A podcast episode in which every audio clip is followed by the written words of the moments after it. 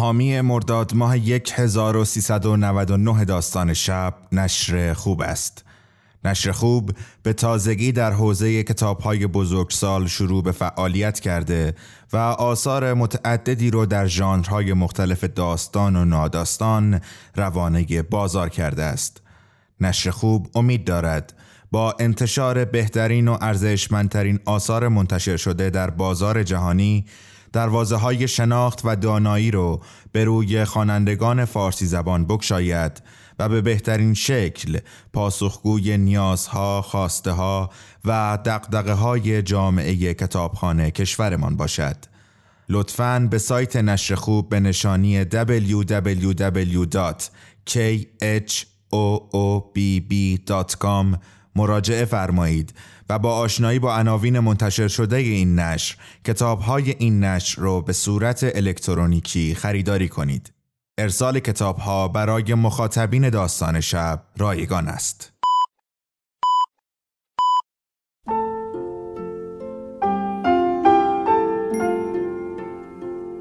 به موجب این سند شش دانگ صدای معصوم بماند برای وارثان داستان شب که در گذر سالها خواهد ماند. ارادتمند داستان شب.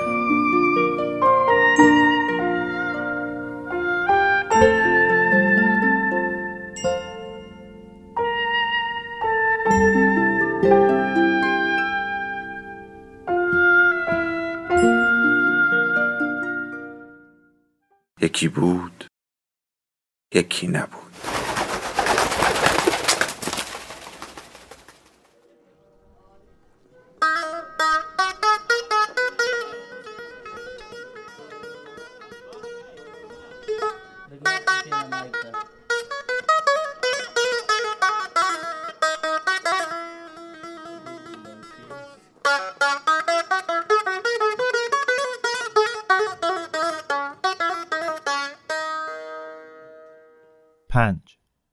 چیزی مثل رد قرید زمین به فهمی نفهمی لرزید و صدای تتق تتق تق تیراندازی را شنیدیم حسن دازد بابا سر پا جستیم و از اتاق بیرون دویدیم علی را دیدیم که لنگ لنگان در سرسرا دیوان وار به هر سو می دود. حسن داد زد بابا صدای چی بود؟ و دستهایش را به سوی علی دراز کرد. علی دستهایش را دور هر دوی ما حلقه زد. نور سفیدی درخشید و به آسمان رنگ نقره پاشید. باز درخشید و به دنبالش صدای شلی که مسلسل به گوش رسید. علی با صدای خشنی گفت دارن مرغابی شکار می‌کنن مرغابی ها رو که شبها شکار می‌کنن می‌دونید نترسید صدای آژیری که دور می‌شد به گوش می رسید. جایی شیشه ای خرد شد و یکی فریاد کشید. صدای مردم را از خیابان شنیدم که از خواب پریده بودند و شاید هنوز پیژامه به تن داشتند. موهاشان آشفته بود و چشم ها پف کرده. حسن گریه می کرد. علی او را به خود چسباند و با محبت نوازشش کرد. بعدها می توانستم بگویم که به حسن حسادت نکردم. ابدا به همین ترتیب تا اولین ساعت بامداد در آغوش هم ماندیم.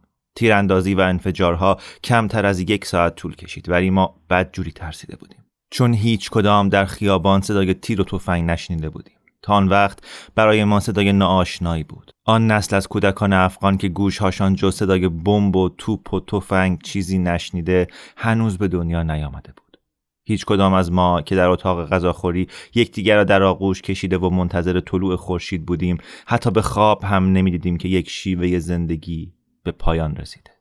شیوه زندگی ما. و اگر هنوز کارش کاملا تمام نشده دست کم در حال تمام شدن است. بعد پایان پایان رسمی. ابتدا در آوریل 1978 با کودتای کمونیستی و سپس در دسامبر 1979 فرا خواهد رسید.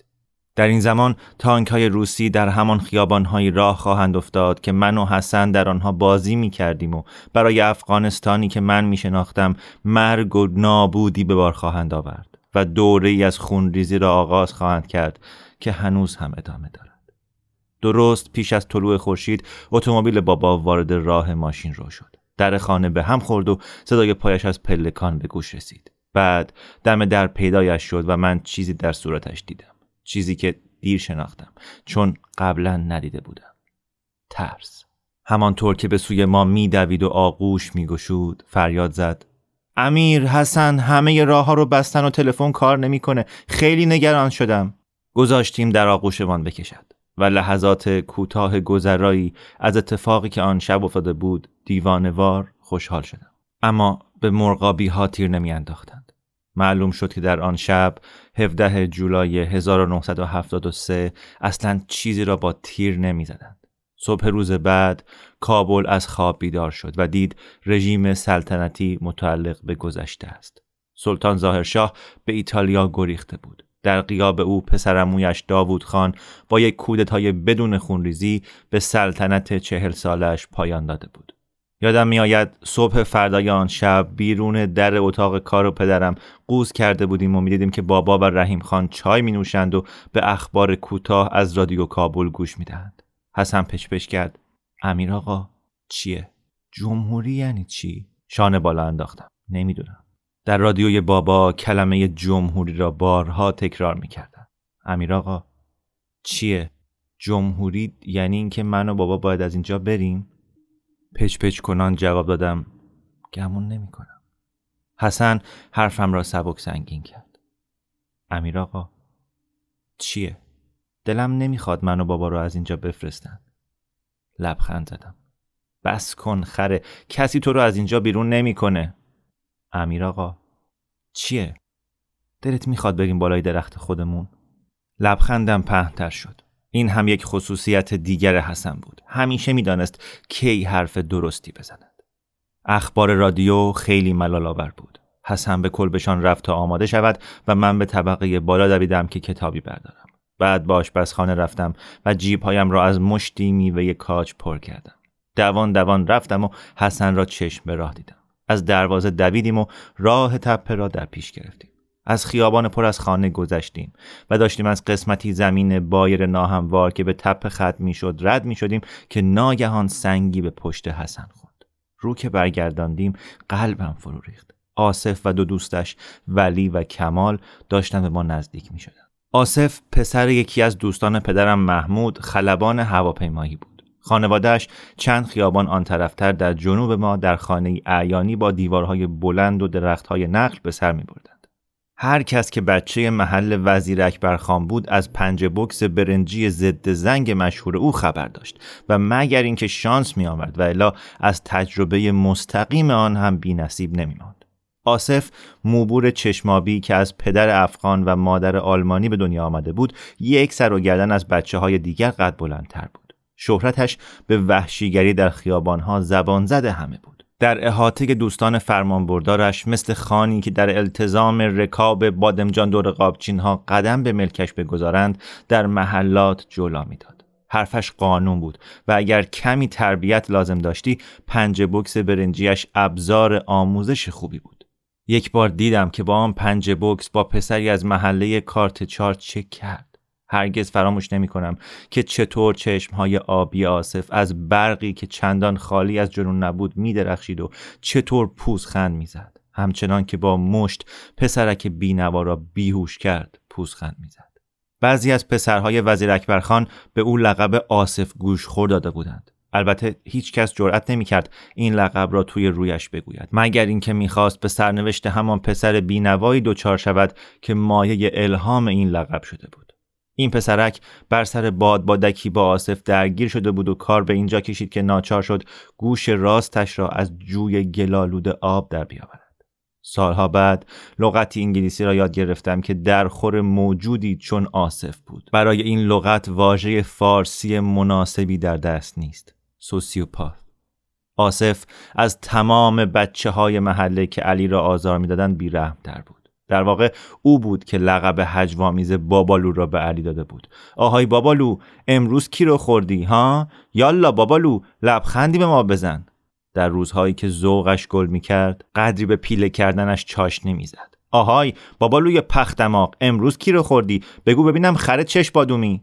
حالا دست به کمر به سمت ما می آمد و با کفش های کتانیش کمی گرد و خاک می کرد. دست کان داد و داد زد.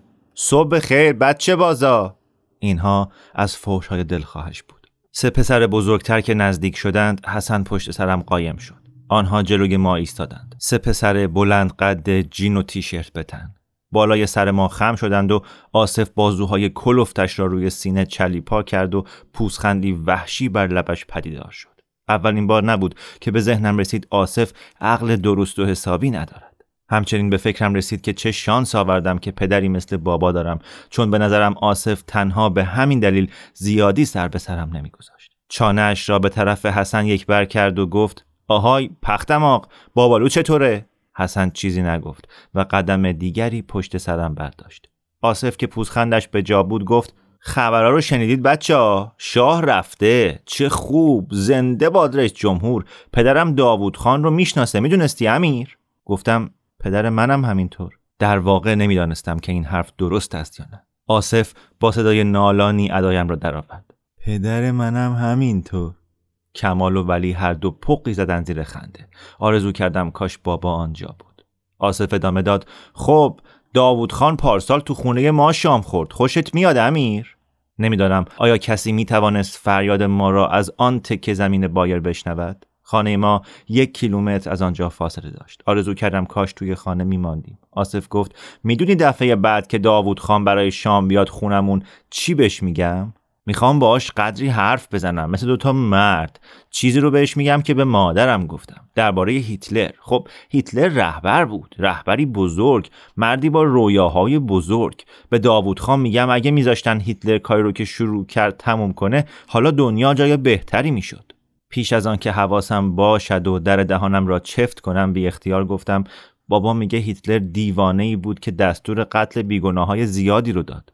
آصف پوسخند زد اونم مثل مادر من حرف می‌زنه. حالا آلمانی هم هست باید بهتر از این می‌دونست. اما می‌خوان این حرفا رو باور کنید نه؟ نمی‌خوان حقیقت رو بدونید. نمی‌دانستم منظورش کیها هستند و چرا حقیقت را پنهان می‌کنند و دلم نمی‌خواست بدانم.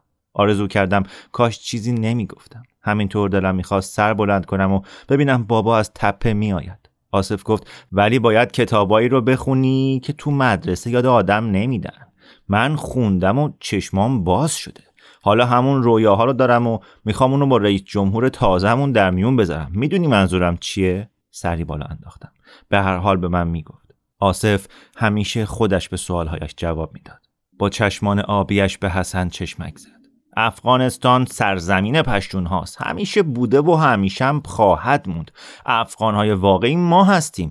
افغان های خالص. نه این پختم آقا. قوم اون وطن ما رو آلوده می‌کنن. خون ما رو ناخالص می‌کنن. دست های خود را به طرزی نمایشی و فراگیر تاب داد. من میگم افغانستان مال پشتون هاست این رویای منه. باز نگاه خیره آصف متوجه من شد. مثل کسی بود که تازه از خواب شیرینی بیدار شده باشد. حالا برای هیتلر خیلی دیر شده اما نه برای ما. دست به جیب عقب شلوار جینش برد تا چیزی را در بیاورد. از رئیس جمهور می‌خوام کاری رو بکنه که شاه ارزش رو نداشت یعنی افغانستان رو از هزاره های کثیف پاک کنه. من که از لرزش صدایم بیزار بودم گفتم بزار بریم آصف ما, ما مزاحمت نیستیم. آصف گفت چرا هستین و در حالی که قلبم فرو میریخت دیدم چه چیز را از جیبش درآورد. بیشک این پنج بکس برنجی بود که در پرتوی آفتاب برق می‌زد. شماها خیلی مزاحم هستین. در واقع تو بیشتر از این هزار مزاحم منی. چطور با اون حرف می‌زنی بازی می‌کنی و می‌ذاری بهت دست بزنه؟ صدایش آکنده از نفرت بود. ولی و کمال سری جنباندند و به تایید قرشی کردند. آصف چشمایش را تنگ کرد. سری جنباند. وقتی باز به حرف آمد صدایش مثل نگاهش بهتاور بود. چطور اونو دوست خودت می‌دونی؟ تقریبا یکو از دهانم پرید ولی او دوست من نیست نوکر من است. آیا واقعا فکرش را کرده بودم؟ البته که نکرده بودم. نکرده بودم. با حسن خوش رفتاری کرده بودم. درست مثل دوست. حتی بهتر از آن مثل برادر. ولی اگر این طور بود پس چرا وقتی دوستان بابا و بچه هاشان پیش ما می آمدند حسن را به بازی هامان راه نمی‌دادم؟ چرا فقط وقتی با حسن بازی می کردم که کسی دور برمان نبود؟ آصف پنجه بکس برنجی را به نرمی حرکت داد. نگاه سهری به من انداخت و گفت تو خودت قسمتی از مشکلی امیر. اگه آدمای احمقی مثل تو و پدرت همچون کسانی رو راه نمی‌دادید تا حالا از شرشون خلاص شده بودیم. در این صورت همشون تا حالا تو هزار جات که متعلق به اونن میپوسیدن. شما ننگ افغانستانید. به چشم های جنون نگاه کردم و فهمیدم به آنچه می‌گوید معتقد است. واقعا قصد آزارم را داشت. دستهایش را مشت کرد و آمد سراغم. پشت سرم جنب و جوشی سریع و تند حس کردم. از گوشه چشم حسن را دیدم که خم شد و فورا راست شد. چشمان آصف به چیزی پشت سرم دوخته و از تعجب گشاد شده بود. کمال و ولی هم با دیدن اینکه پشت سرم چه اتفاقی افتاده به همان حال تعجب کردند. برگشتم و با قلاب سنگ حسن روبرو شدم. حسن کش لاستیکی پهن آن را تا آخر کشیده بود. در قسمت چرمی پرتابش سنگی به اندازه یک گردو بود. حسن با قلاب سنگ یک راست صورت آصف را نشانه گرفته بود. دستهایش از شدت کشیدن نوار لاستیکی میلرزید و قطره های عرق به طرف ابروهایش جاری بود. حسن با صدای یک نواختی گفت لطفا ما رو راحت بذار آقا.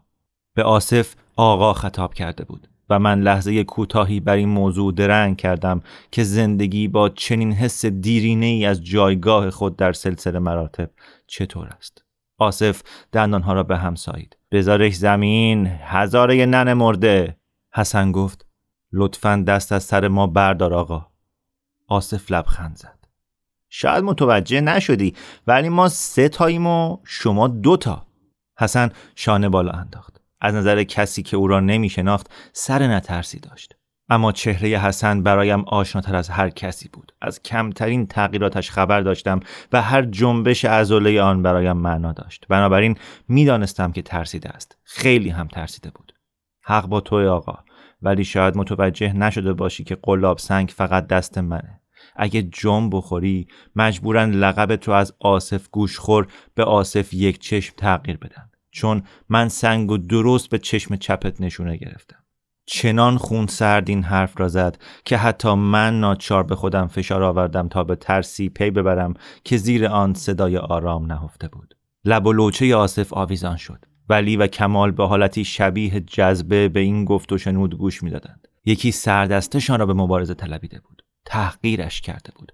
بدتر از همه این یک نفر هزاره ای لاغر مردنی بود. آصف از سنگ به حسن نگاه کرد. صورت حسن را به دقت برانداز کرد. لابد چیزی که در صورت حسن دید قانعش کرد که شوخی ندارد چون مشت خود را پایین آورد.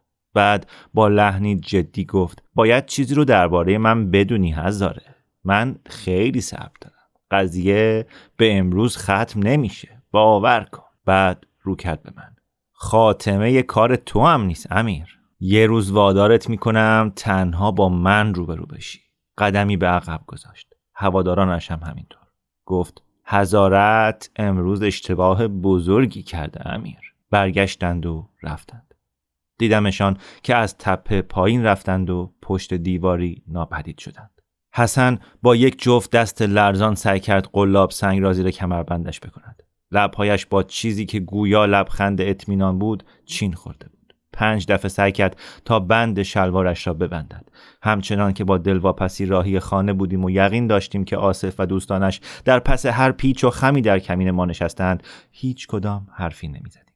اما کمین نکرده بودند و این باید کمی ما را تسکین می‌داد و نداد. ابدا.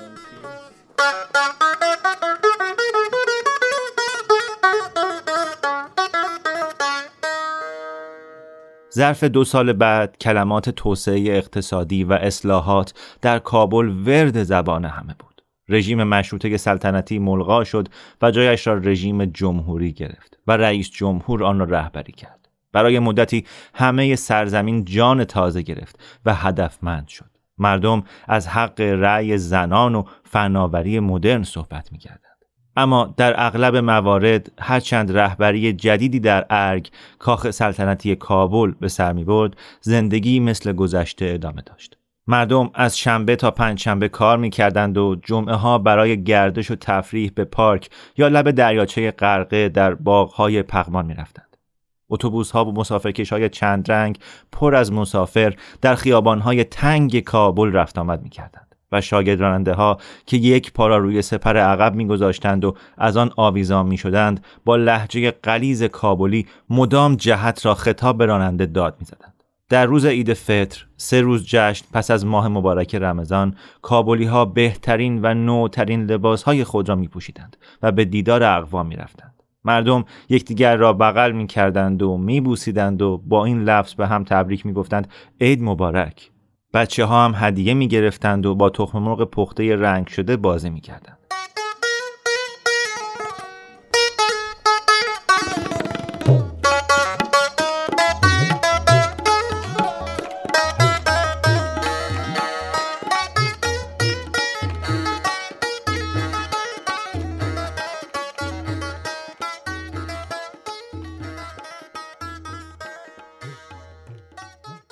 اوایل زمستان سال بعد یعنی 1974 من و حسن روزی در حیات بازی می کردیم و سرگرم ساختن یک قلعه برفی بودیم که علی حسن را صدا زد. حسن آقا صاحب می‌خواد با تو حرف بزنه. دم در جلو ایستاده لباس سفید پوشیده دستها را زیر بغل زده بود و نفسش در هوا بخار می‌کرد. من و حسن لبخندی با هم رد و بدل کردیم. از صبح تا حالا منتظر بودیم حسن را صدا بزند. روز تولد حسن بود. حسن گفت چی شده بابا؟ تو می‌دونی؟ به ما هم میگی؟ چشمهایش برق می‌زد. علی شانه بالا انداخت. آقا صاحب چیزی به من نگفته. من پافشاری کردم. یالا علی بگو کتاب نقاشیه؟ شاید هم هفتیر باشه. علی هم مثل حسن نمی‌توانست دروغ بگوید. هر سال وانمود می‌کرد که نمی‌داند بابا برای جشن تولد من یا حسن چی خریده. و هر سال چشمانش او را لو می‌داد و بالاخره ما با ناز و نوازشش میفهمیدیم. هرچند این بار به نظر می رسید حقیقت را می‌گوید. بابا هرگز روز تولد حسن یادش نمی‌رفت. تا مدتی از حسن می‌پرسید چی دلش می‌خواهد اما بعد از این کار دست کشید. چون حسن متواضع تر از آن بود که هدیه را خودش تعیین کند. بنابراین هر زمستان بابا خودش چیزی برای او می‌خرید. یک سال یک کامیون اسباب بازی ژاپنی برایش خرید و سال دیگر یک لوکوموتیو و قطار برقی و خط آهن اسباب بازی. سال قبلش بابا با هدیه دادن یک کلاه چرمی کابویی از همانها که کلینت ایستوود در فیلم خوب بد زشت به سر گذاشته بود حسن را غافلگیر کرده بود. این فیلم هفت دلاور فیلم محبوب ما را از میدان به در کرده تمام آن زمستان من و حسن به نوبت کلاه را بر سر میگذاشتیم و همچنان که از پشته های برف بالا می رفتیم و با تیراندازی یکدیگر را میکشتیم موسیقی آن فیلم را دم می گرفتیم. آن روز دستکش ها و چکمه های پربرفمان را جلوی در ورودی درآوردیم. وقتی قدم به سرسرا گذاشتیم بابا را دیدیم که با یک مرد هندی قد کوتاه کلتاس که کت و شلوار قهوه‌ای پوشیده و کراوات قرمز زده بود کنار بخاری آهنی هیزومی نشسته است. بابا لبخند محجوبی زد و گفت حسن با هدیه تولدت آشنا شو. نگاه های مبهوتی بین من و حسن رد و بدل شد. هیچ بست هدیه‌ای دیده نمی‌شد. نه کیفی و نه اسباب بازی. فقط علی پشت سر ما ایستاده بود. و بابا با این مرد ریز نقش هندی که به معلم های ریاضی شبیه بود. مرد هندی لباس قهوه‌ای لبخند زد و دستش را طرف حسن دراز کرد. گفت من دکتر کومارم. از دیدنت خوشحالم. فارسی را با لحجه قلیز و قلتان هندی حرف می‌زد. حسن با تردید گفت سلام علیکم. با ادب سری جنباند و چشمهایش را به جستجوی پدرش به پشت گرداند. علی جلوتر آمد و دست روی شانه حسن گذاشت. بابا به چشمهای مات و محتاط علی زل زد. دکتر کومار رو از دهلی نو خواستم. دکتر کومار یک جراح پلاستیکه. مرد هندی دکتر کومار گفت می‌دونی یعنی چی؟ حسن سری بالا انداخت. برای کمک نگاهی به سمت من انداخت اما من شانه بالا انداختم.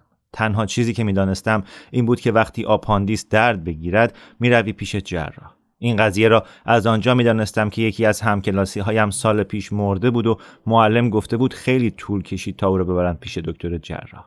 هر دو به علی زل زدیم اما پر واضح بود هرگز از او چیزی بروز نخواهد کرد. صورت او مثل همیشه بی بود. هرچند در چشمانش متانت موج می‌زد. دکتر کومار گفت خب کار من اینه که نقص های اندام و گاهی صورت آدم ها رو رفع کنم. حسن گفت آها. از دکتر کومار به بابا و علی نگاه کرد. با دستش لب بالایش را لمس کرد و باز گفت آه. بابا گفت این هدیه غیر معمولیه می‌دونم. شاید اصلا به فکرتون نمی‌رسید اما هدیه که تا ابد دووم داره. حسن گفت آه. لبهایش را لیسید. گلو صاف کرد.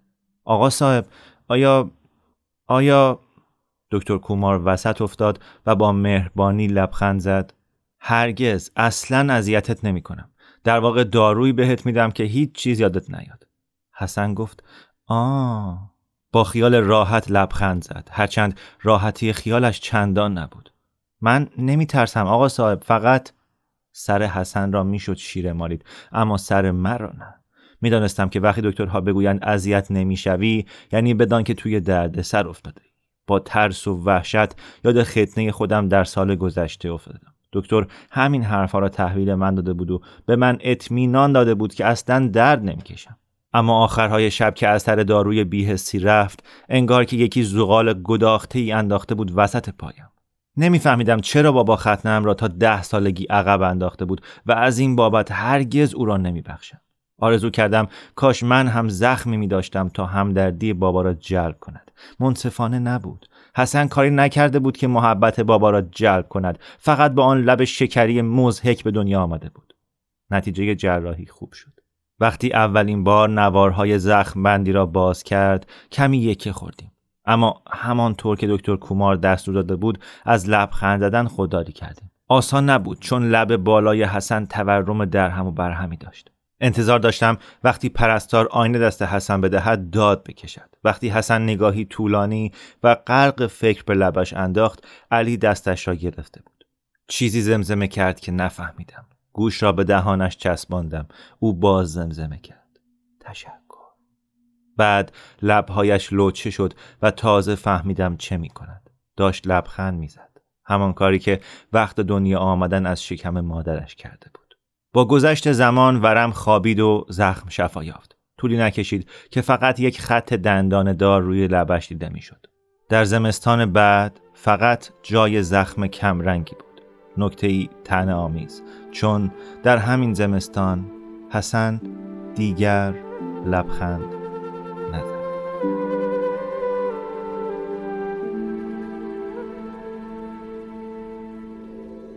داستان شب بهانه است. برای با هم بودن دور هم نشستن شنیده شدن.